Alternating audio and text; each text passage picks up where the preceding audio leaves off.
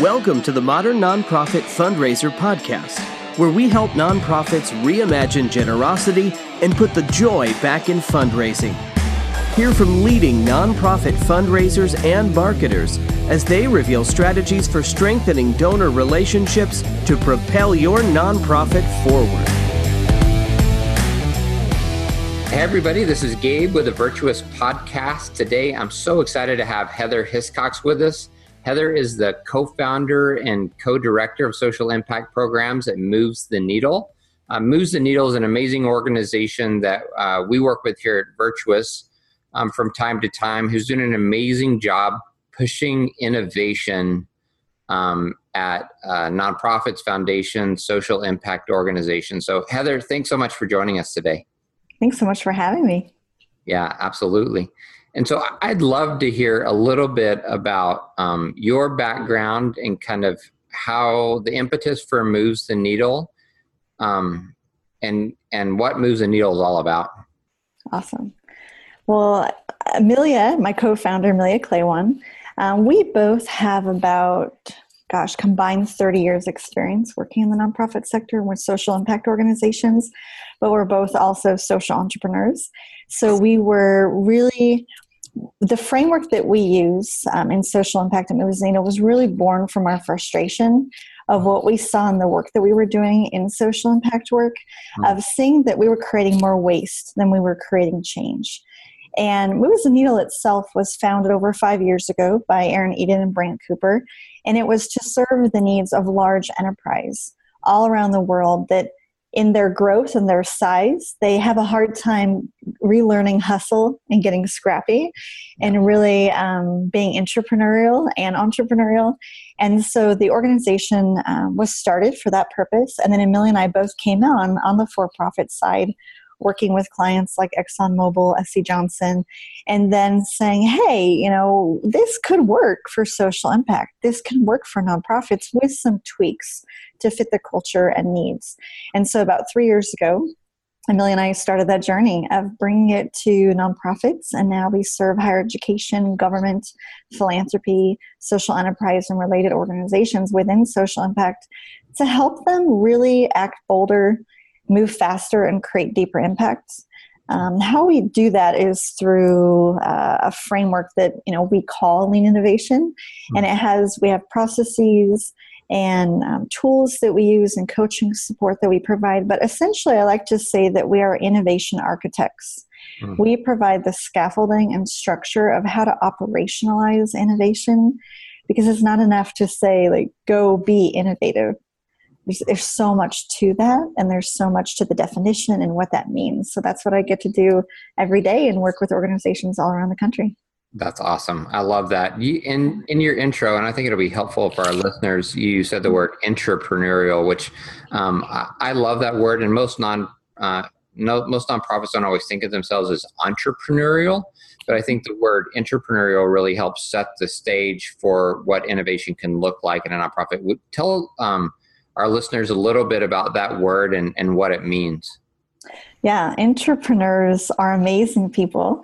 Um, they're usually hidden gems that exist in every organization that will have Word documents with ideas, or they're the ones that are asking, like, why do we do it that way? Or is that actually working? Are we actually creating change? They're really the troublemakers, which is who Amelia and I were, right? They're the people that are asking the big questions that most organizations don't want to be asked. And they're the people that when you educate, enable, and empower them to use innovative strategies, they come to life. And they really, they love being in what we call search mode. They love the uncertainty. They love starting something new and really discovering what will work. So it's engaging people within an established organization, within the constructs of a large, slow moving, bureaucratic, potentially organization to really um, have the entrepreneurial spirit, to have the new ideas, but it's within the constructs. They're not a startup, they're not this little founder out on their own, they're within the structure of an existing, usually large organization. No, that's really helpful. That's great. What's the I know this is a maybe even a rough guesstimate, but um, is there a particular size or age of organization where you start to see, you know, things sort of slowing down and, and institutional inertia taking over where you really have to go seek out those entrepreneurs?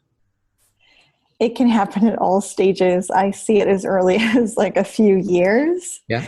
to organizations that have been around for 50.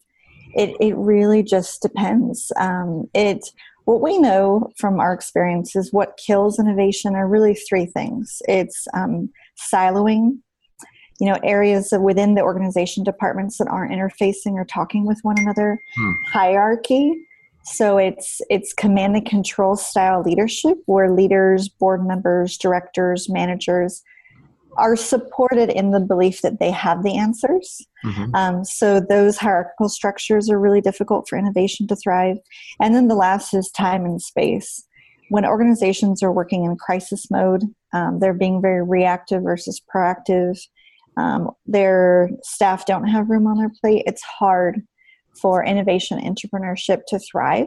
Mm. And so we really look for organizations that are either feeling enough pain or have courageous leadership or have amazing opportunities which they just need help pursuing really do their best work so it's it's not an approach for everyone there are some folks that it does not jive but there are those that just fly and excel and really beyond what they can imagine possible.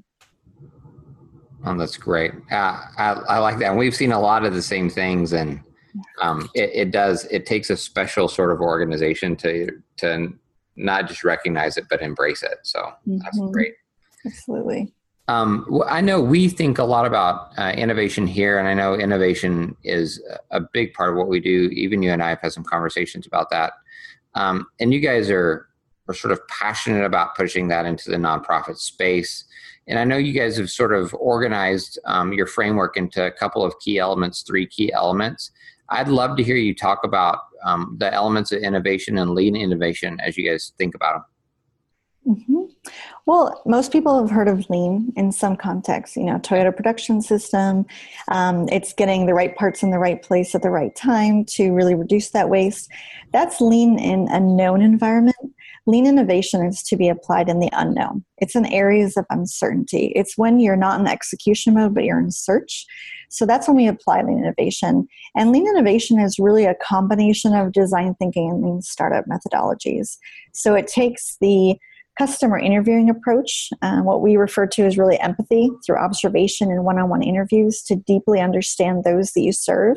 And then we combine that, we go a little bit outside of um, just design thinking, where we're not just showing a prototype for feedback, we're actually testing the behavior that the this customer, the key stakeholder, must take for the solution to work. So that's when we apply the lean startup methodology, and that's the second E that we follow is experimentation. Of taking what we learned from the empathy work that's where we develop all those bold high impact solutions. Then we identify all of the riskiest assumptions and start to design rapid experiments to test actual behavior of the people we want to serve. And then the third E is making decisions based on evidence. Um, we really feel strongly that anyone within an organization should be empowered to practice innovation. It shouldn't be something just for leadership. And we also believe that evidence should really drive the direction of the organization. Again, not just making decisions based on the highest paid people in the room. It's making decisions based on what we have tested and what we have heard and learned will actually create impact. Um, so that's that's how we view innovation, and and the definition we you know that's one of the main questions we ask every group we talk to. We say, okay, what what is innovation? Because there's such a wide variety of definitions, and we hear new, bold, sexy. We hear flavor of the week, flavor of the month, like uh, you know, eyes roll. but for us, innovation is value creation. Mm. And value creation is about understanding the deepest problems of the people you want to serve and creating solutions that work. It is so simple, but so difficult at the same time. And it's so common sense, but rarely practiced. Yeah. But innovation and value creation is what helps you thrive and keeps you alive and, and moving forward and um, that's what we really bring to the social impact sector is helping organizations see that if they even shift to calling people they serve their customer understanding they have an ethical obligation to discover create and deliver value to those they serve even if they don't pay a dime or even if they are a donor or a board member or their colleague in the desk next to them, mm. if you take on that perspective, it transforms the culture of the entire organization. Yeah, I I love that. I mean, we talk about um, it's you know people sometimes wrestle the word customer, and so we try to attack it by saying, mm-hmm. hey, you need to you need to learn to be a giver before you ask for a gift. And so you got to think first, like put yourself in their shoes and how do you give to them first, give them value. Um, before asking your turn, which is exactly, it's exactly what you're talking about. And it's such a key approach that it gets missed. Mm-hmm. Yeah. Um, I, I think, uh, even the term uh, lean, so you're talking about Toyota a little bit. I think they're a great example, but um, how lean has been used and particularly applied to innovation and even some of the stuff that you work that you're working on now pulls from ideas of human centered design. These are a lot of principles that exist. It's what some of the fastest growing, best businesses in the world use to be able to innovate, drive growth, and drive efficiency. Um, and they're just being applied to the nonprofit space. I think that's important for our listeners to hear is that this isn't um, you're not just making this stuff up, right? no, no, no, no. These are, no. these are these are proven practices that are best in breed that you're applying to nonprofits. And so I'd love for you to talk a little bit like what are some of the things that that you were reading or or listening to? I mean, how did you get into this um, kind of space to begin with, and how did you learn about lean and how to innovate in this way? Yeah, I um, my background is pretty diverse. I, um, gosh, where to even begin? So I, my background is is really in the social sciences, okay. and I'm really focused on social justice and disparities. That's what my whole area of my early work was focused on. Sure. And then I have a strong love of research. And so, about seven years, I did clinical research where I managed research studies um, looking at cardiology issues. I won't go into detail with that, and skin cancer, and working with patients. Mm-hmm. And um, I think some of that early work gave me the passion for the rigor of the scientific process and thinking about how it could be applied to social impact work.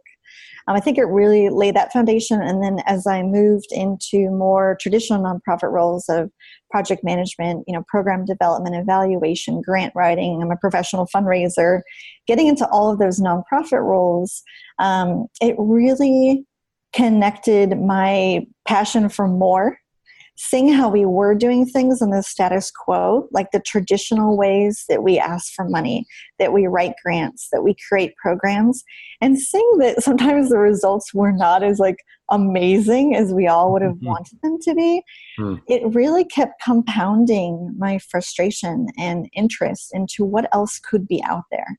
And I wasn't finding it in any traditional other nonprofit work. I wasn't finding it in, you know, taking board governance classes. I wasn't finding it in going to a- every AFP conference I could find. I wasn't finding it in um, grant writing tutorials. Like I just couldn't find what it was. And so around that time, I went to my first ever startup weekend. And I went to a startup weekend and I was like, I don't know what this is, you know, three days of innovation, try to come out with something. Hmm. And you wouldn't even believe it, but by the end of the third day, I um, had an idea, which it still exists. It actually was taken over by the Arizona Daily Star here in Tucson, and it's been going for four years. And um, so I got my first taste of how hard it is to be an entrepreneur and, and reading the books I needed to read and, and to talk to the people I needed to talk to and to do customer interviews myself and to design experiments myself and to really live it and eat that dog food and see what it's all about. And then as I grew into other ventures, I started supporting other entrepreneurs and other startups. And then that transition to okay, how do I make this go full circle? Mm-hmm. How do I combine my passion for social justice and social impact with my frustration for status quo mm-hmm. with these new skills that I have gained and this new other passion that I now have? How do I mix all of it up and apply it to really disrupt the way that we do this work in social impact. And so that's what that's what I'm doing now. It's really I, it's funny now when when I look back, I can see the the tie that binds. I can see yep. the thread that connected the journey. Um, and it was all meaningful and it was all really impactful to guide me here today. Yeah, uh, it's, it's so helpful. The the startup thing doesn't surprise me at all. So much of what you're talking about has been driven by things like tech startups the last you know what 15 yeah. years but mm-hmm. the the thing that's telling is actually your background in science people that are scientists seem to get this much better because it's not uh, what we're talking about here isn't just sort of a gut reaction to something it's actually just the the rigor of the scientific process about setting up an experiment and if you try something new you need you need data to validate it to quickly understand if it's working or not and then cut the stuff that's not and run with the stuff that is. And and so this is sort of like you know science 101 for so for a researcher it's i think it's much easier for you guys to kind of wrap your mind around the principles which is great. Mm, yeah and it when you practice this enough you learn the skill of being solution agnostic yeah. and you learn the pleasure of learning for learning's sake yeah. and you you give yourself failure immunity and you really get to just untether from from all of the constraints and all of the expectations and you really get to ask those big bold questions and be part of larger conversations mm. with other people that are asking the questions so it's it's transformative in the work that you do but it's it's really larger than that tying to your purpose and and those connections that you get to make. So yeah it's an amazing journey. I would encourage anyone to go on. Yeah, yeah. I, I, one thing you said in there that I think is just key is that so many of the nonprofits that we see um, uh, failure is something that's um, to be avoided at all cost. And you know it's maybe never said out loud but it's like hey this thing better not fail. And to be innovative you have to do the opposite. You have to create a culture where hey we're we're trying stuff we're running experiments and and we almost celebrate failure in a way.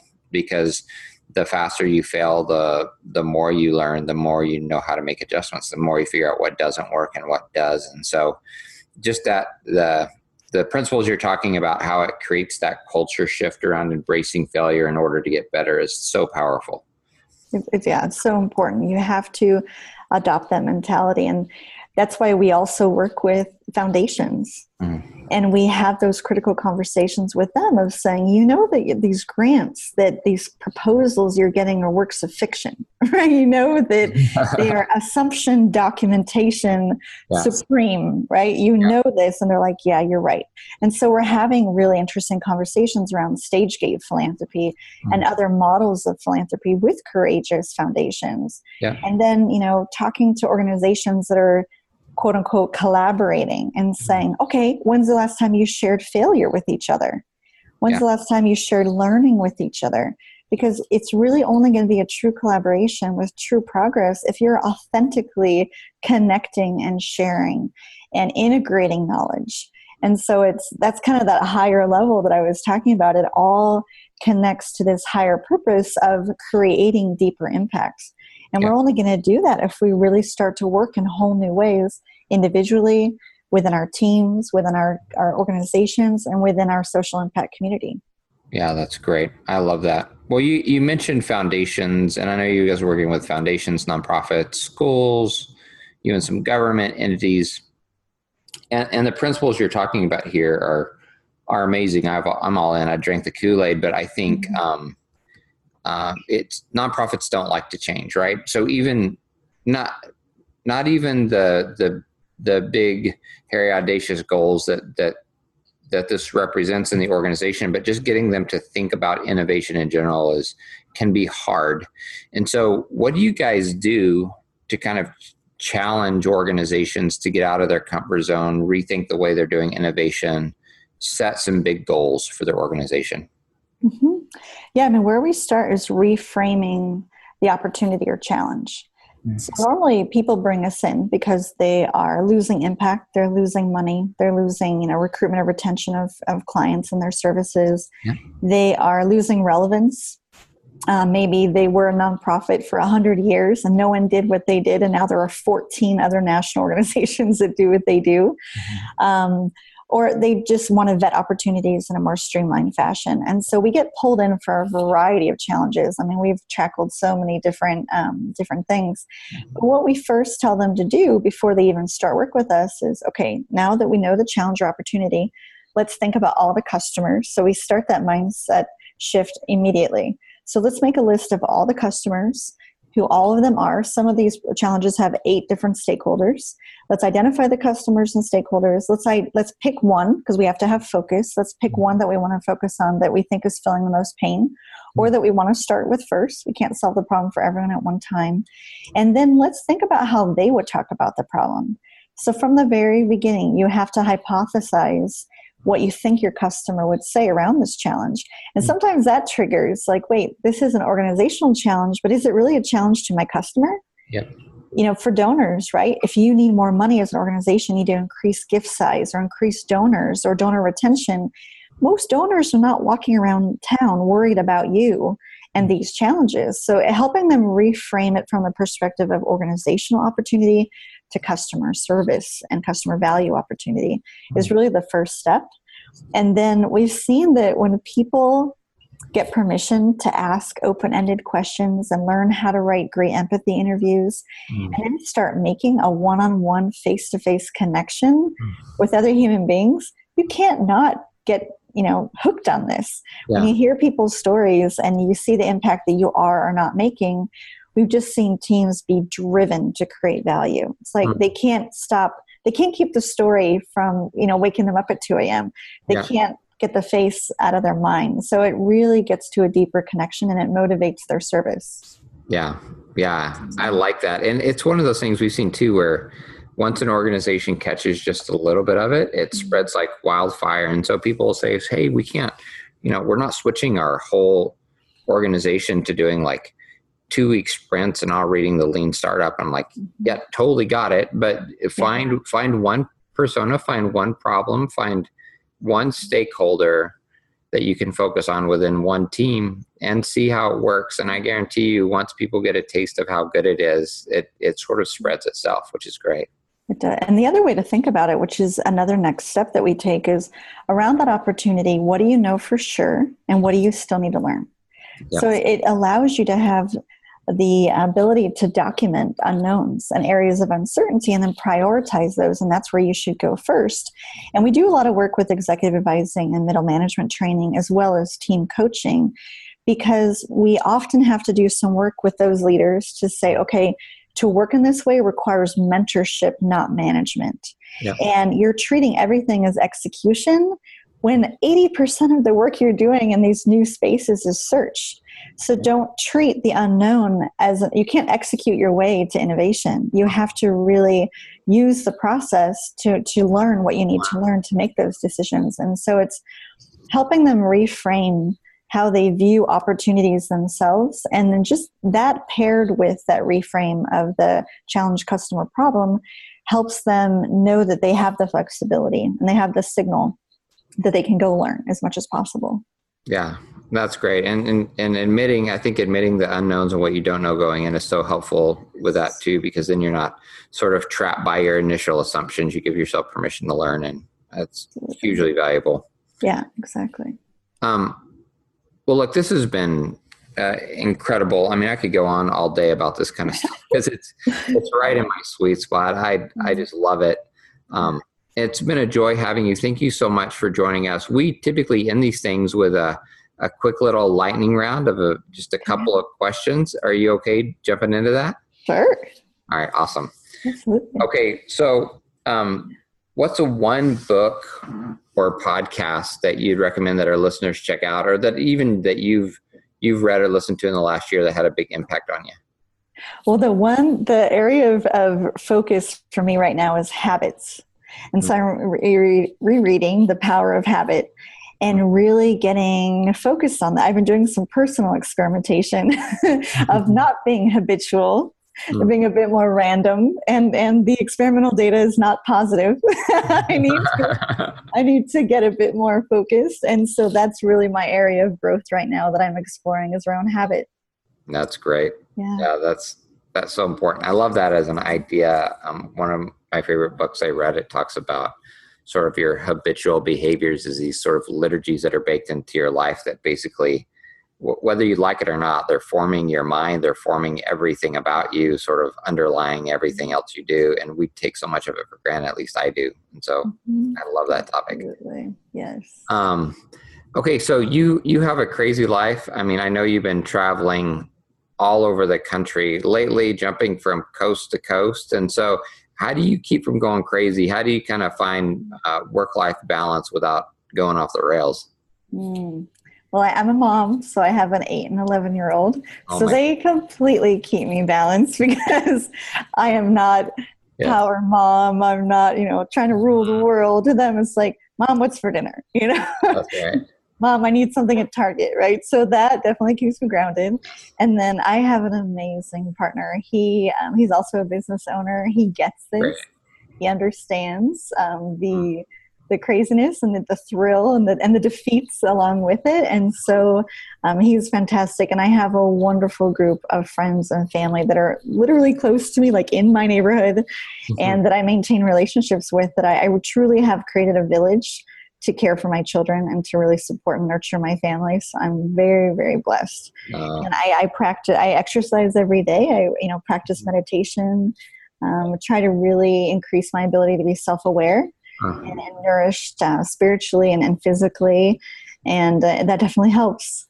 That's great. I love that. Yeah, I love the kid thing too. It's uh, yeah. they're they're an amazing equalizer. Like my kids do not think I'm a big deal. Like yeah, I'm thinking I'm a big deal. My kids do not think I'm a big deal, and so it's it's yeah. so nice just to go in and you know have a four year old uh, like demand mm-hmm. that I sit down on the floor and play horses with her, and she, doesn't, she doesn't care that I was on a podcast today. You know, it's just it's exactly about that. Yes, absolutely, absolutely.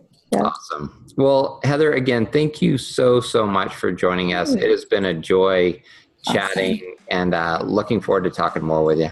Yeah, thank you so much for the opportunity. It's great to connect. Yeah. Bye. Okay. Bye bye. We hope you enjoyed today's episode of the Modern Nonprofit Fundraiser the podcast is brought to you by Virtuous, the CRM and marketing automation software helping charities raise more money and create more good.